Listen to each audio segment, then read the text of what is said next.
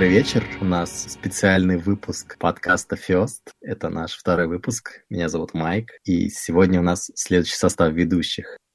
Это Настя. Настя, скажи привет.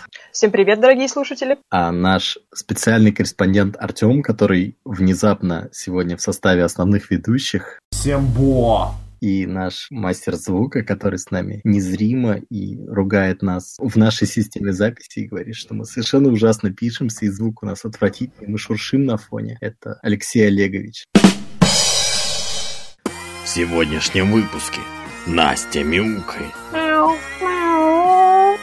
Артем толкает длинные телеги. Двойной диффузор был признан легальным. Нет, тогда они не поменяли решение. Я проведу еще один небольшой экскурс в историю. В 2009 году, после жалоб Феррари, Макларена и прочих, а я бессовестно путаю слова. Ну, это для того, чтобы там какой-нибудь летящий осколок не пробил шлем, как это случилось с Сеной в свое время. Осколок.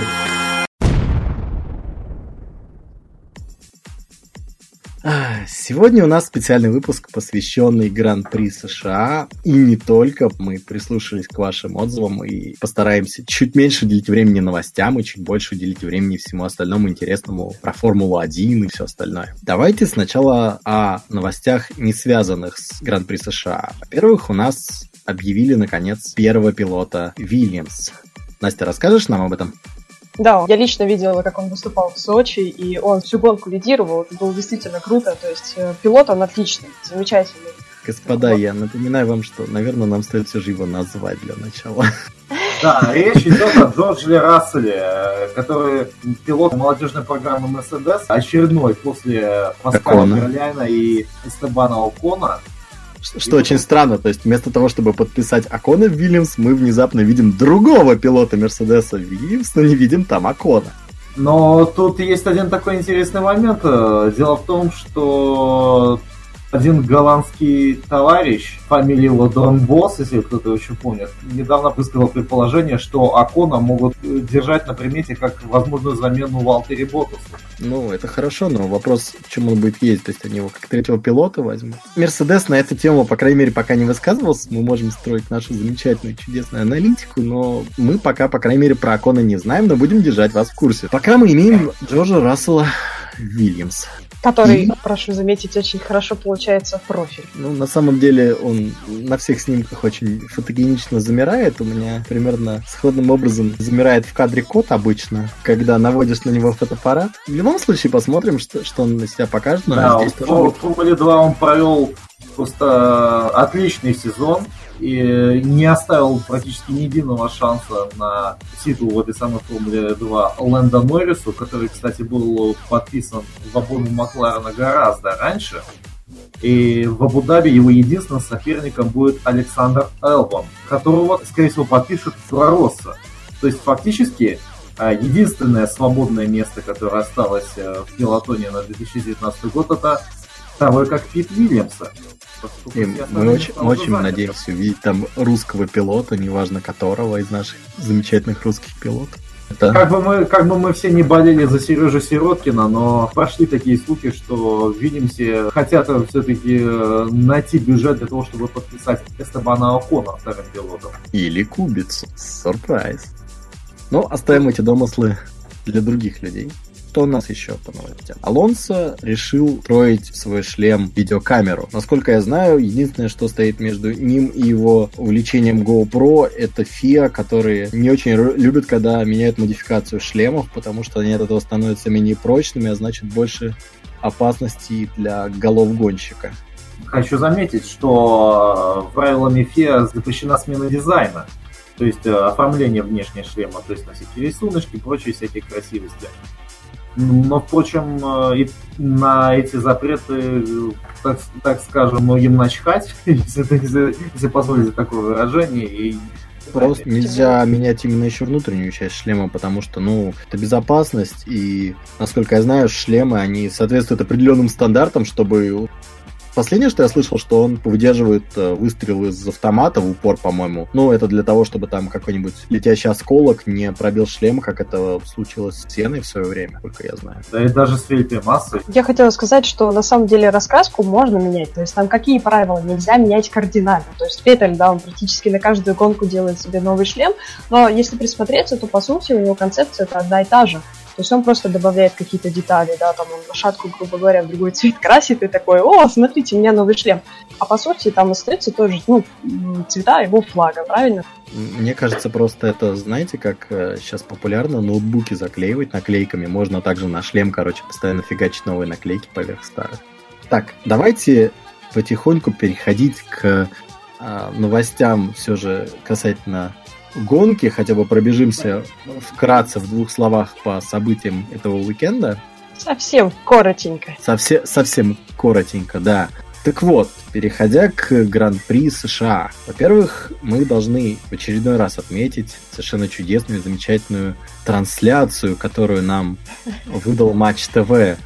Ну, он ее не выдал. Мы, мы, мы, мы, мы не хейтим в очередной раз Матч ТВ. Я напоминаю, мы просто отмечаем некоторые особенности да, того, как на Матч ТВ ведут трансляции, потому что в да то время большинство а, ну, знакомых мне людей, смотрящих гонки, смотрели гонку на Sky, но вот одна из наших меня. ведущих, одна из наших ведущих по ряду причин была вынуждена смотреть вторую часть свободных заездов на Матч ТВ и Настя, я так понял, хочет поделиться своими впечатлениями о том, как прошла вторая часть свободных заездов. Настя, пожалуйста. Да уж, это действительно было увлекательно, так как я находилась в тот момент довольно-таки далеко от цивилизации, где не было интернета. Я сажусь за свой телевизор, он такой пузатый, у меня прекрасно, едва ли ловят цветные каналы, и, вот, значит, я включаю, а там баскетбол. О, ладно, ладно. Но там написано было, что они доигрывают минуту, и все. Я думаю, ну, минута в баскетболе, это же, наверное, быстро, да, там пас туда, пас сюда, все, уже забил, и все, уже прошло время. Но нет, у них там всякие тайм-ауты, еще какая-то ерунда, и что-то бац, и одна минута превращается в полчаса. Я такая плакала моя практика. Ну, слава богу, там ничего интересного не было. Там, по-моему, был дождь, насколько я помню, и гонщики просто стояли, там, а, пели ну, караоке даже. Вторую там... практику. Да, вторую практику смыл дождь, и Единственные две вещи, которые э, ты пропустила. На, на трассу это... они стали выезжать только где-то после середины. Да. Единственное, что ты пропустила, это механиков Red Bull, которые пели караоке у себя прямо в падоке. Вместе и... с пилотами. Да, интервью Хэма, которое, честно говоря, я не уверен, что вообще показывали по Матч ТВ, потому что, по-моему, брал его эксклюзивно Sky, и Хэм там, как обычно, толканул большую длинную речь о том, э, ну, обо всем на свете, о гонке, о том, что он ожидает чемпионат, что он ожидает от будущего.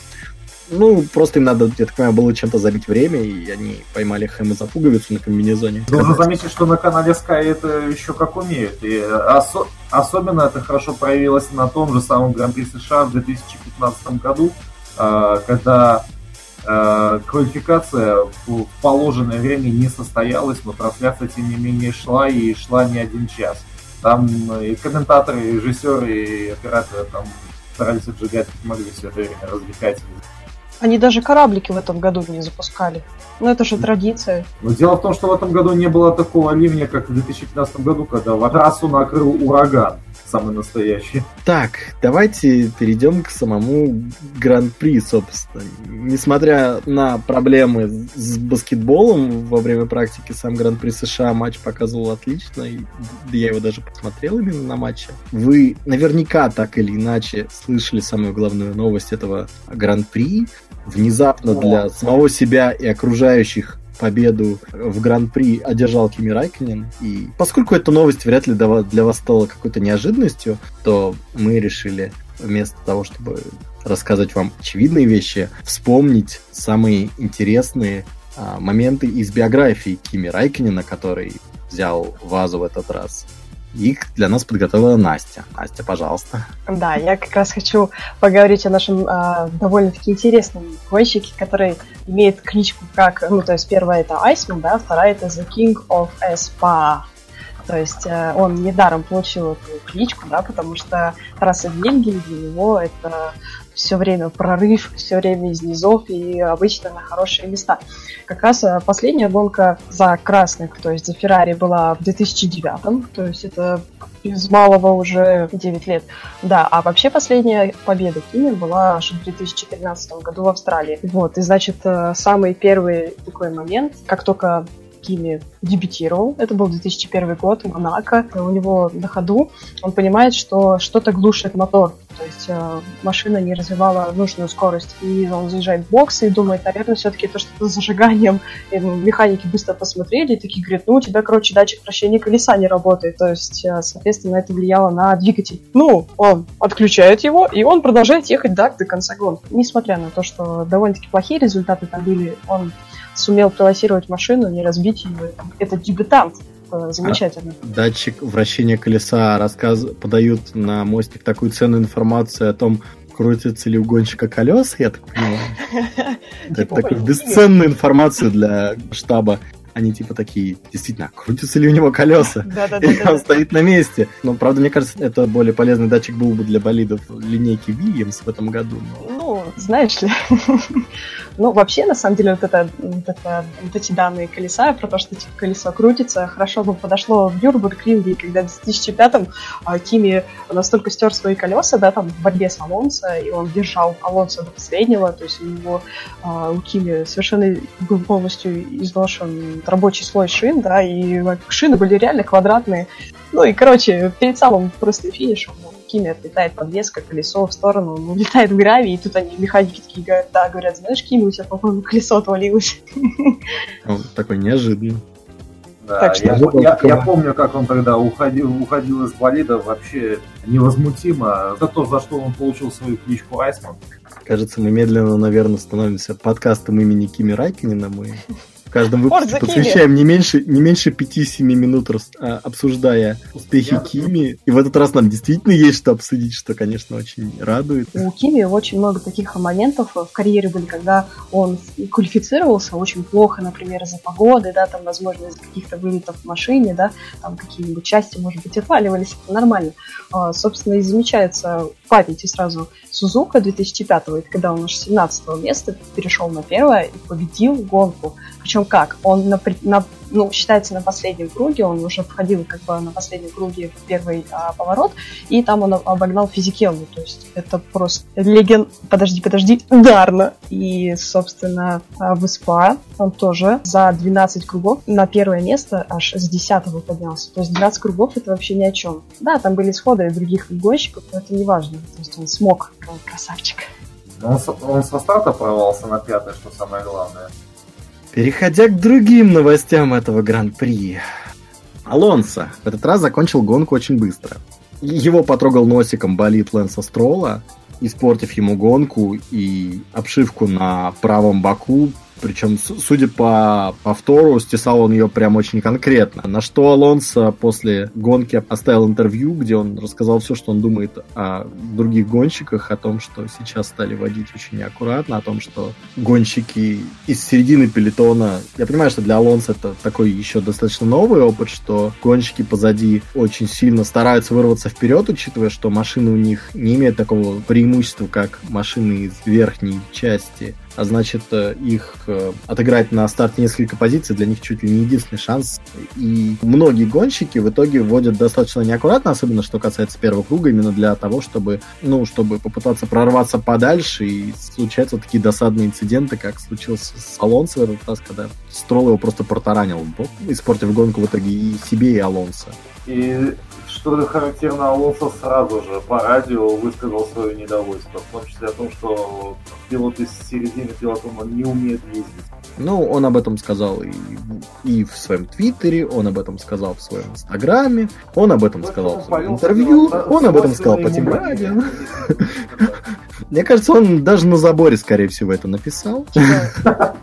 Причем, как он написал, он такой напишет, они просто играют в боулинг. А, и, и я, я хочу заметить, мы вовсе не хейтим Фернандо Алонсо. Да нет, Алонсо отличный гонщик, он просто для него просто середина пелетона, это совершенно новая история, поэтому он совершенно с этим не готов сталкиваться. Раз, раз уж мы заговорили о досадных сходах в этой гонке, то это также поменять другого пилота, о котором мы тоже постоянно рассказываем. Дэниел Рикардо, к сожалению, в этот раз опять за... в тот раз он доехал, но в этот раз он досадно закончил гонку на середине, потому что, как мы видели, он просто заглох, вылез из кокпита в своем из кокпита в своем чудесном э, костюме ковбоя, который э, Red Bull использовал в этот раз. В ковбойских сапогах ковбойки пошел пинать пыль вокруг, потому что, видимо, его ярость уже перекрывала все, все доступные частоты, которые он мог выдать в этот раз. Он уже, видимо, побаивался то-либо кричать, чтобы это в очередной раз не попало в микрофоны Sky и всех прочих. Поэтому он просто в ярости пинал пыль. И, по словам Хорнера, он сказал, что тот, э, придя обратно себе в гостиницу, пробил стену кулаком. Но, опять же, эти слова мы делим пополам, потому что, честно говоря, я не знаю, сколько сейчас его, так сказать, бывший начальник ну, не будет портить ему просто историю и рассказывать про ее всякие небылицы. Почему? Одно можно заметить, что Дэн Рикьярдо в этом сезоне сходил даже чаще, чем оба пилота Вильямса в 2001 году. Ну, у него из всех пилотов э, топовых, насколько я знаю, сейчас меньше всего очков, поэтому он на шестом месте среди топовых пилотов. Да, я понимаю, что его это расстраивает. И нас это расстраивает. Две одержанные им победы такие остаются его единственными попаданиями на подиум в этом сезоне. Ну, к сожалению, да. Но у нас еще впереди три гонки, поэтому мы верим в Дэна. Дэн, давай вперед. Твой болит не заглохнет. Мы надеемся, мы держим с тебя кулачки. Кими смог, и ты сможешь. Или снова про Феттеля. Ну, к сожалению, про Феттеля я... Феттель провел гонку не самым лучшим для себя образом. Ему не повезло он неудачно закрутился. У него весь уикенд на перекосяк пошел. С, тех пор, как он не сбросил скорость под красным флагом на тренировке, получил за это штраф три позиции. И дальше все пошло по эффекту домино. При попытке обогнать Дэна Рикьярда его развернуло на первом же круге. Дальше у него просто не было шансов э, даже порваться на путь. Деле, конечно, его очень жалко, потому что, при том, что я не могу сказать, что я болею за Феттеля, но он мог бы составить реальную конкуренцию гонщикам Мерседес. Ну, всегда хорошо, когда у тебя есть соперник, с которым интересно бороться, с которым, которого интересно побеждать. На данном этапе Феррари в лице Феттеля не очень конкурентоспособный Мерседес, то, конечно, жаль. Настя? Да. Я бы хотела еще обратить внимание на то, что ну, вот у нас оба гонщика Red Bull были в таких интересных а, ковбойских сапогах, да, вот этих комбинезонах, так сказать. И, в общем, Макс, э, если вы обратили внимание, показывался ботинок, который он стер. То есть он настолько сильно давил на пол, что он просто стер свой ботинок, видать, в кокпите. Не была фигура вечная, его действительно стер? Да, да, он действительно его стер. То есть он мы, показал, мы, да. Мы приложим в шоу-ноты ботинок, если мы его найдем. Что... Учитывая, какая борьба шла на последних кругах гонки, можно сказать, между тремя лидерами. Можно, можно сказать, что это была тройная борьба за победу. За, за, за, за исключением того, что Макс так и не смог э, достаточно близко подобраться к Райгану, чтобы обозначить хоть какую-нибудь атаку, но зато он смог отбить атаки Хэмилтона. Я не понимаю, кто за кошку пустил в студию? Специальный корреспондент Мяу? Мяу. Кто кошку в студию пустил? А, кстати, э, кстати, я помню, что так, такие звуки были на гонке на прогревочном круге. Которые на прогревочном круге, кажется, я их слышал мяу. на протяжении да, да, да, нескольких да. кругов мяу, подряд. Мяу. Мы сначала, мы сначала думали, что это проблема матча, но, как выяснилось, на Sky была та же ситуация. И в итоге Знаешь, выяснилось. И вот, значит, если слушаю, слушаю, он такой мяу, я поворачиваюсь, кошка рядом такая, ну-ка, заткнулась быстро. Мяу. В общем, кошка, кошка оказалась ни при чем, это просто... Смотришь на закрытую, на закрытый рот кошки, и кошка такая мяу. Ты такая, ничего себе у меня живет кошка, какая интересная. Кошка F1. Ух, только она у меня черненькая. Получается, она Рено. Выяснилось, что это очень одаренный болельщик. Нашел звуковую, звуковую камеру, нашел микрофон. Да, нашел звуковую камеру на а, а, болельщик э, нашел одну из звуковых камер АК-микрофонов на поле. Микрофон. Да. Нашел просто микрофон, который стоял, видимо, для записи звуков гонки, и мяукал в него радостно, да. э, на протяжении нескольких кругов гонки, пока, я так полагаю, его не заломали под ручки и просили больше так не делать. Ну, на самом деле мы не знаем, что произошло. Может быть, ему самому надоело, но мне почему-то представляется охрана ФИА, которая оттаскивает мяукающего человека от микрофона. Это та Формула-1, которую мы заслужили. А, а также сектантов с трассы во время Пискара, благодаря которым побеждают пилоты Феррари. Вы не думаете, что, может быть, это просто кошка фанат? Ну, всякое бывает. Кто опять сюда кошку в студию А, кстати, вот интересный вопрос. Кто из гонщиков, э, действующих в Формула-1, разводит кошек? Разводит? Я думаю, Две ну, кошки на стакан воды? У кого из них есть хотя бы один кот или два? Ну, Мне кажется, в основном все собачники, как ни странно. Мне кажется, ну, что... Мы знаем, что собачником является Хэмилтон. Также когда-то э, был пес по кличке Аякс, овчарка у Кими Райкена еще в 2005 году. Кстати, тогда была история, когда Рон Деннис выставил э, сайз Моторхома.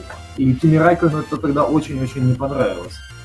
У Кими, кстати, в книжке, я только начал читать, но у него в книжке написано, что когда он завершит карьеру Формулы-1, то как-то у него странно написано, что типа у меня есть жена и двое детей, а когда я закончу карьеру Формулы-1, я еще заведу собаку. Да, и назовет он ее Виски, что было в интервью. Что у нас еще по новостям осталось? Дисквалификация. Нас дисквалифицировали целых двух пилотов из-за уникального для турбоэры Формулы-1 события. У них превысил расход топлива.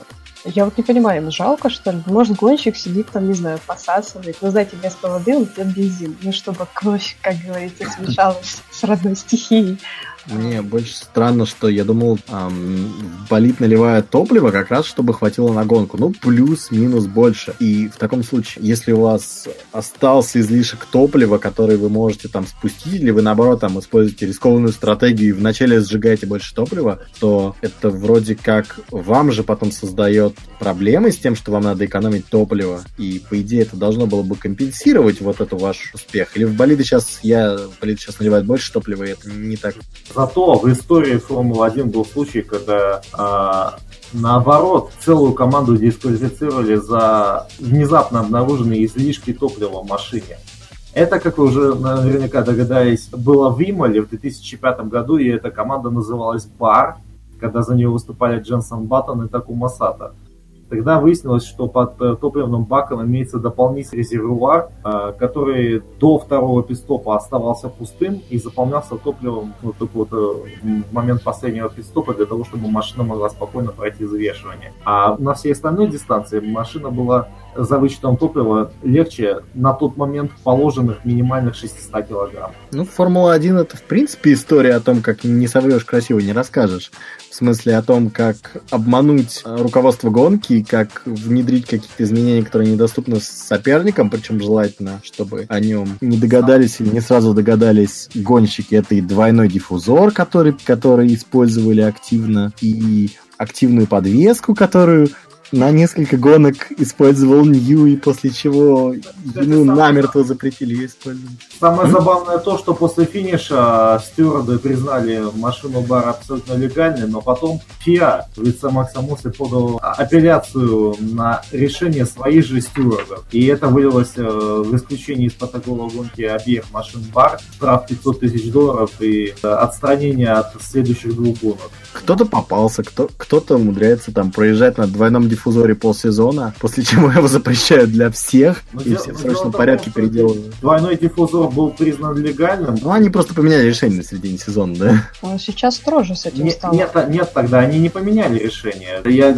проведу еще один небольшой экскурс в историю. В 2009 году, после жалоб э, Феррари, Макларена и прочих, резонические решения в виде двойного диффузора, в котором независимо от году, как пришли в команде Браун, Вильямс и Тойота, были признаны легальными. И э, к концу сезона двойный, двойной диффузор не стоял, наверное, разве что Натура Росса. И дело в том, что двойные диффузоры после сезона 2009 не то, что не запретили. В 2010 году у многих эти диффузоры стали тройными. И только по итогу на 2010 были запрещены эти многоэтажные диффузоры. Зато в 2011 году появился выдувной диффузор от Эйдриана Ньюи. И вот именно его уже попытались заблокировать посреди сезона. И даже заблокировали, но потом, правда, отменили. Ну, насколько я знаю, Ньюи на эту тему очень долго ругался в своей книге, именно по поводу того, что у Феррари есть два способа решить проблему с тем, что соперник получил тактическое преимущество. Они либо пытаются украсть эту технологию в большинстве случаев, а если у них вдруг не удается ее перекопировать достаточно быстро, то они просто подают жалобы и жалуются в ФИА. И, насколько я знаю, раньше у Феррари действительно был с руководством гонок скрытный договор на протяжении десятилетий, и у них как бы был свой человек, которому они просто стучали в тихую, а руководство гонки уже после этого выносило те или иные решения и делали те, те или иные вещи, несмотря на то, что это, честно говоря, не очень честно, и официальных протестов в половине случаев они даже не подавали.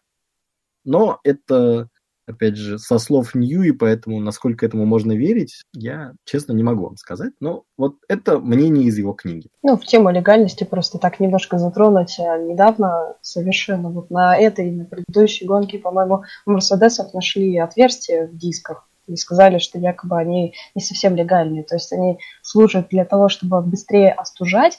Как вы могли заметить, я не знаю, правда, на самом деле слухи это или нет, но Мерседесов очень хорошо пошла работа с шинами, да, то есть вы заметили, что она стала меньше стираться. И как раз вот на этой гонке, на Гран-при США, эти дырки были заклеены. И что мы видим? Хэмилтон, два пидстопа, до свидос, титул. Не успели. Титул будет завоеван-то на самом а деле, так знаешь? или иначе. Потому что, во-первых, помнишь... 70 очков за три гонки можно отыграть, только если Хэмилтон... А почему бы и да? Помнишь будет, будет сходить вдвое чаще, чем в 2007 году. В 2007, по крайней мере, Кими-то смог свой титул забрать. Да, но это был Кими, и он смог. А, а тут чем отличается? Феттель. Они оба прекрасные гонщики. Так не Да, они оба прекрасные гонщики, но дело, я просто хочу отметить то, что у Кими есть вот эта вот нордическая стойкость. И, как говорится в моем любимом ТВ-шоу, на этой ужасной ноте я предлагаю закончить. Всем спасибо, что были с нами. Спасибо нашим чудесным ведущим. Спасибо, Артем. Спасибо, Настя. Я напоминаю, что мы за вот этот короткий промежуток времени появились в iTunes, мы появились в Google подкасты, мы появились в Spotify. А, Слушайте нас везде, в шоу-нотах будут ссылки на все источники, где вы можете на нас подписаться. Подписывайтесь, ставьте лайки, звезды. В iTunes очень здорово помогает нам подняться. На момент среды сегодняшнего числа мы 32 в категории спорт. И нам очень бы хотелось подняться повыше, если вы нам поможете. Мы будем очень вам благодарны. Спасибо в любом случае, если дослушали до этого места. При возможности не забывайте заглядывать к нам на Patreon, чтобы э, ознакомиться с эксклюзивным контентом, который мы для вас также подготовили. И собирать нам на микрофоны. И хостинг, да, к сожалению, есть такие истории. В любом случае, спасибо, что дослушали до этого места. Спасибо. И пока. Большое. Пока. До свидания.